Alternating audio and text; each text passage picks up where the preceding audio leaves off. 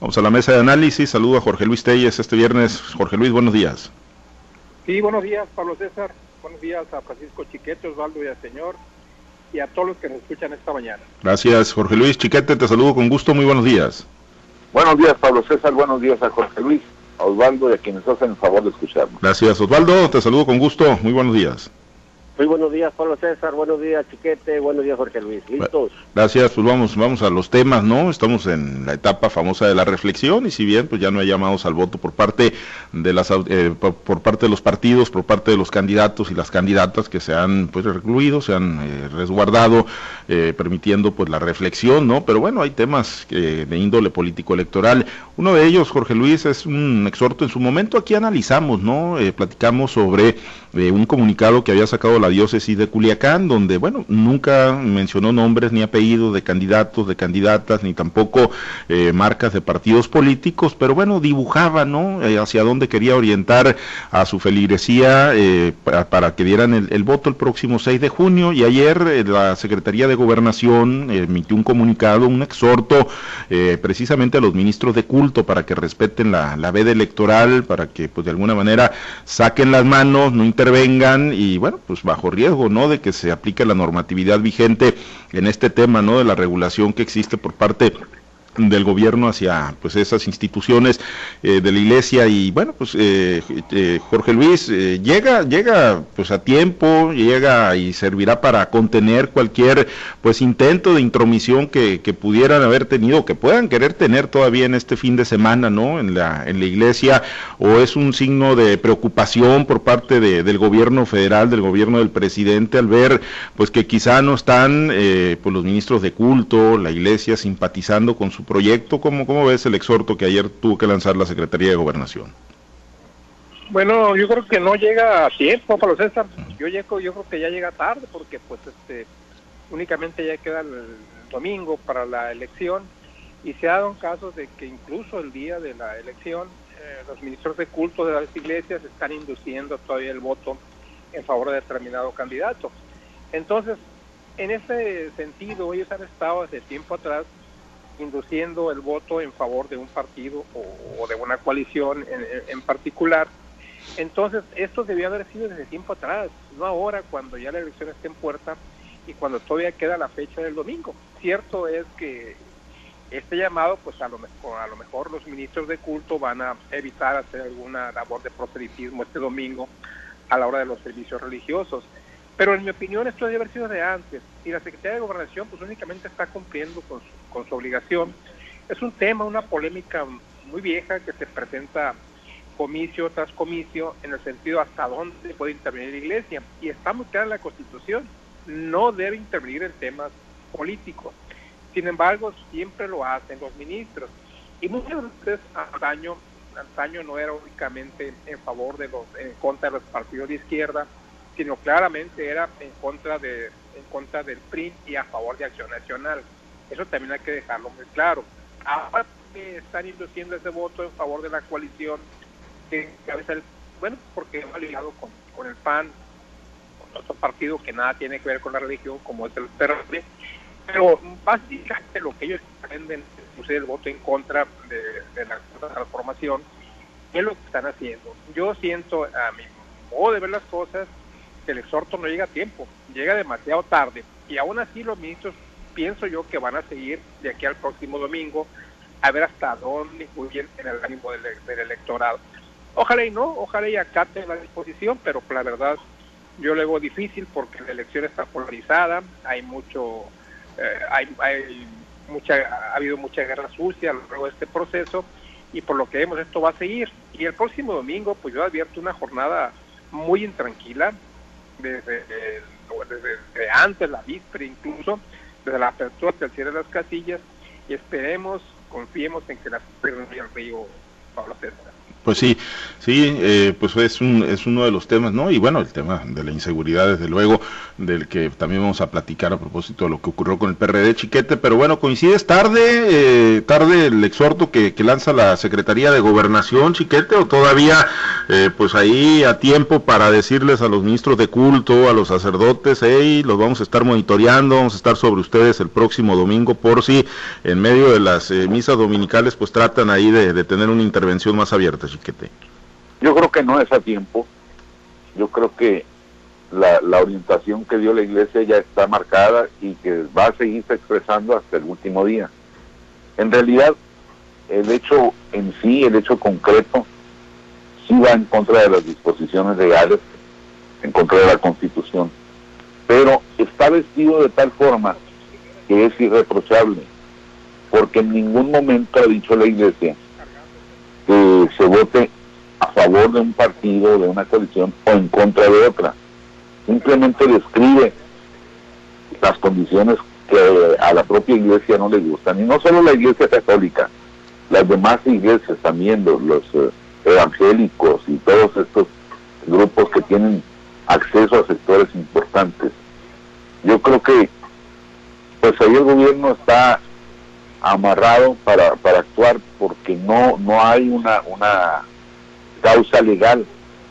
Cualquiera puede, en uso de su derecho cívico, de derecho a la libertad de expresión, y cumpliendo con el deber de, de promover las elecciones, cualquiera puede llamar a votar. Incluso puede decir bajo qué condiciones el voto le es aceptable. Y entonces no, no habrá modo de que los pare el, gobierno.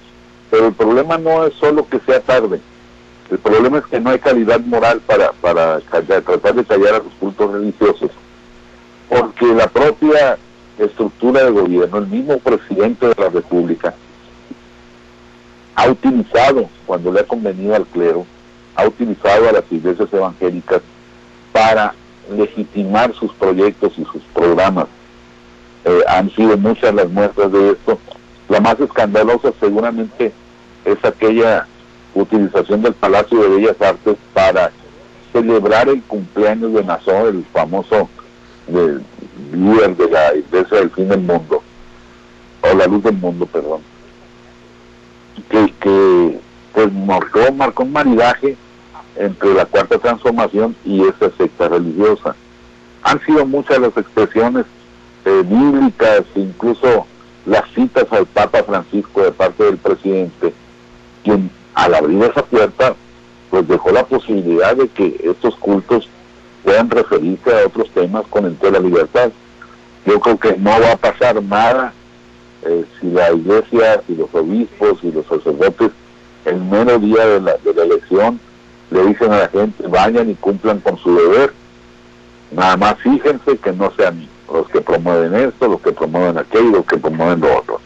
No van a hablar de, un candidato, no van a hablar de un partido o de una formación de partido, pero van a describirlo. Y entonces yo insisto ahí, legalmente el Estado mexicano no tendría nada que hacer. La Secretaría de Gobernación está cumpliendo con su deber y haciendo una defensa última de los intereses de la cuarta transformación y del gobierno al que ella sirve aunque muchos dicen que no. Entonces, pues yo creo que la sociedad está en su derecho de escuchar o de no escuchar. Yo personalmente creo que no debe haber intervención de la iglesia en ningún sentido, pero insisto, si el presidente mismo les ha dado espacios de participación, pues es imposible que ahora los detenga. Pues sí, el tema es que pues cuando están con, con él, pues no hay problema, ¿no? Cuando no están con él, pues es cuando se vienen los problemas, Osvaldo. Pero bueno, encontró la, la iglesia, Osvaldo, esos eh, vericuetos o, esa manera, pues de irse por las orillas, aunque pues muchos dicen no va por las orillas, va muy frontal, nomás porque no dice marcas, pero en las descripciones, pues dice prácticamente todo. Osvaldo, ¿cómo, cómo ves este exhorto que llega de parte de la Secretaría de Gobernación? Mira, para yo me quedo con dos declaraciones del mismo personaje, de Olga Sánchez Cordero, la actual secretaria de Gobernación. ¿Y por qué digo que me quedo con dos expresiones que ayer usó? A ver, entrada fue Olga Sánchez Cordero, o de su dependencia, donde sale el exhorto precisamente para los sacerdotes, para la Iglesia Católica, para los ministros de diferentes cultos religiosos, donde le dice absténganse de emitir opiniones de fomento al voto. Y ahí viene la advertencia, ¿no? So pena, y tiene acreedores a las cuestiones que establece, eh, ahí te viene todo el reglamento. En pocas palabras, los amenaza, le dice, o se callan, calladitos, son muy bonitos, o se les aplica la ley. Pero eso es por un lado.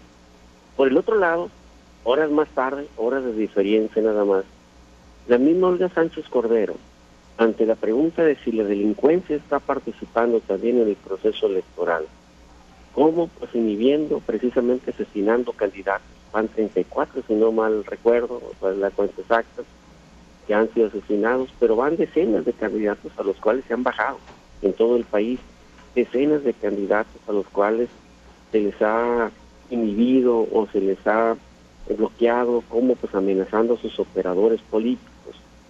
Y, bueno, pues ahí Olga Sánchez Cordero dice, no, no, no, no hay una motivación electoral, dice, o cómo, cómo se atreven a pensar que la delincuencia organizada tiene una motivación electoral por estar matando candidatos o estar amenazando candidatos o bajando candidatos, que coincidentemente ninguno de los muertos es de Morena, ninguno de los bajados es de Morena. Pero bueno, eso es una simple coincidencia, ¿no? No vayamos a pensar mal. Entonces, eh, en esas dos declaraciones llenas de incongruencias contradictorias, donde ves un riesgo, un peligro en que la iglesia esté fomentando la cultura cívica de acudir a votar, y por otro lado veas a la delincuencia actuando, se dice y hay pueblos ya donde ya está muy claro cómo fue el operativo, y ya se implementó por parte de la delincuencia, 300 eh, pesos por voto, so pena de tener que mandar la fotografía del voto depositado, si no, pues la tableada, ¿no? Se les va a dar a aquellos que no cumplan con el compromiso y se vuelven vivos y se claven con los 300 pesos. Entonces, pues bueno, ¿eso qué te presagia? Pues te presagia que efectivamente desde el mismo poder todo aquello que sientan que perjudica a la iglesia, a, perdón, al gobierno federal, al partido en el poder, pues lógicamente desde las mismas estructuras de gobierno, desde las mismas estructuras de poder, pues hay que inhibirlo, hay que contenerlo para que no influya. Y coincido con lo que dice Chiquete, bueno, es que no se está violentando la ley, no está diciendo marca, no está diciendo nombre de candidato, pero en el puro dibujo, cuando hablas de que hay que apoyar a aquellos candidatos que fomenten la vida y hay que darle un voto en contra a aquellos que vayan y atenten contra la vida, que atenten contra los derechos de la familia, que atenten contra las instituciones, contra el respeto a línea, la democracia, pues bueno, pues efectivamente no son los valores que está promoviendo Morena, sino todo lo contrario. Y ahí que el presidente o bien el, gobierno federal pues se sienta aludido de que la iglesia está trabajando en contra de él. Y ahí se parte la inhibición. Pero ¿qué pasa con aquellos un grupo delincuenciales donde se dice y la gente lo ve, porque eso se ve en los pueblos, está, a la vista de todos, eh, cómo la delincuencia está apoyando a los candidatos de Moreno, cómo ha comprado ya los votos para eh, el próximo domingo, pues la verdad las cosas es que ahí no se entiende por qué el gobierno federal ahí sí no actúa, ahí sí diga, no, no, son casos aislados, focalizados, no tiene ninguna motivación electoral. ¿Y esto a qué nos presagia? Bueno, presagia que el domingo vamos a tener una jornada muy tranquila, no se va a estudiar de nada, porque la chamba ya está hecha, ya está hecha la chamba, hoy sesiona a las 12 del día o se instala, mejor dicho, la mesa para la seguridad electoral, donde van a participar todas las corporaciones policíacas para garantizar el orden, un orden que creo a mi juicio ya está garantizado porque la chamba ya se hizo, ya se dieron 300 pesos y se advirtió tableada aquel que no quiso.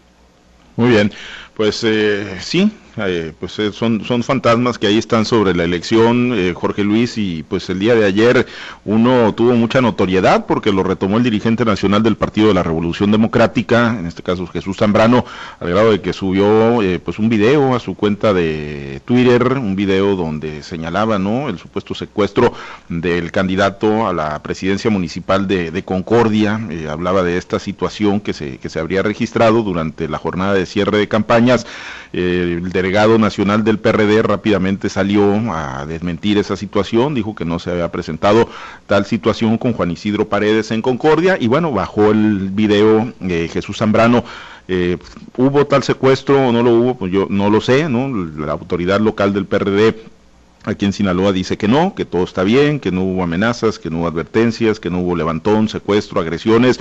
El dirigente nacional, alguien le dijo que sí, y hizo el video, hizo la denuncia a Jesús Zambrano, pero pues son los fantasmas, eh, Jorge Luis, que lamentablemente siguen rondando la recta final de este proceso electoral. Y pues lo más raro del asunto no es que la dirigencia estatal del PRD haya salido a, a enmendar la plaga dirigente nacional, a Jesús Zambrano, porque él debió haberse informado antes de la veracidad del hecho. Si no ocurrió así, bueno, pues no, ni al caso, ¿no? Sacar este video y dar a conocer la denuncia del secuestro de su candidato a la presidencia municipal de Concordia. Ahí estuvo el desmentido, afortunadamente con esto, bueno, pues eh, el Sinaloa sigue siendo de los estados en los que menos incidencias eh, ha tenido en lo que va del proceso. Ha habido incidencias, incidentes como como se entiende uno que es un incidente, o sea que no pasa a, a que no tiene mayores efectos más que los mediáticos. Afortunadamente seguimos viendo eso, afortunadamente esperemos que de aquí al domingo no pase otra cosa más grave, ¿no? Ayer, por ejemplo, en Querétaro anoche se dio un atentado contra un candidato, contra una candidata a presidenta municipal de ese estado, una agresión a balazos incluso, donde afortunadamente no hubo lesionados, pero sí, sí contribuye a sembrar pues este clima de incertidumbre que hay en el país en cuanto a las amenazas, las agresiones que ha habido contra los candidatos a presidentes municipales y de todos los partidos, ¿no? Quizás Osvaldo haga bien la, observación de que Morena no se ha visto involucrado y que eso despierte algo de sospechosismo. Pero pues eh, la verdad es que fuera de Morena, pues todos los demás eh, partidos se han visto afectados de un modo o de otro y creo que también de Morena, ¿eh? no, no está al 100% libre de este clima de, violencia que se ha visto en el país. Yo tampoco creo, tampoco estoy muy de acuerdo con, con lo que dice Osvaldo, que de aquí al próximo domingo vamos a, tener paz y tranquilidad en el Estado. Ojalá, ojalá esos buenos, esos buenos deseos materialicen, pero para mí va a haber incidentes, muchos incidentes, muchas denuncias. No veo yo una elección tranquila en Sinaloa Ojalá y la vaya a ver, ojalá y estemos equivocados. Normalmente el día de la jornada electoral transcurre sin incidencias, pero la víspera hay registros de que hay acontecimientos violentos que tratan de intimidar al electorado. Ojalá y tampoco, tampoco se lleven a cabo. Y ojalá y esta mesa que se va a instalar hoy sirva para algo. Pues sí, sí, para contener, ¿no? Y para procesar rápidamente, pues cualquier denuncia, cualquier brote de violencia que se pueda eh, dar. Ya en algunos equipos de campaña empiezan a, pues, eh, comentar, ¿no? Que, que, se han acercado grupos delincuenciales, pero bueno, las autoridades hasta el momento dicen no hay denuncias de carácter formal, chiquete. Y en este tema de Concordia, no sé, por allá en el sur, ¿qué registro tienen sobre lo que, pues, terminó pues, subiendo en ese video eh, Jesús Zambrano, ¿no? Sobre el candidato a la presidencia municipal del PRD Chiquete, pero está el antecedente de lo que ocurrió con Esmeralda Sataray, ¿no? Allá inicios prácticamente de la campaña donde ella pues se baja y renuncia a la candidatura del PRI Chiquete, en Concordia específicamente. Sí, es, es un antecedente muy sólido que nos indica cuál es la decisión de estos grupos. Alguna vez comenté aquí que un grupo de reporteros, sobre todo de reporteras, fue a trabajar una nota en, Concordia y la primera dama les dio todas las facilidades, este, les mostró el trabajo que estaba haciendo, un asunto de carácter social, incluso a las artesanías y a grupos de mujeres que trabajaban. Y luego les ofreció llevarlas posteriormente, un días después o semanas después, a las actividades de, de sus zonas muy alejadas, muy marginadas, en donde también se estaba apoyando el desarrollo de las mujeres.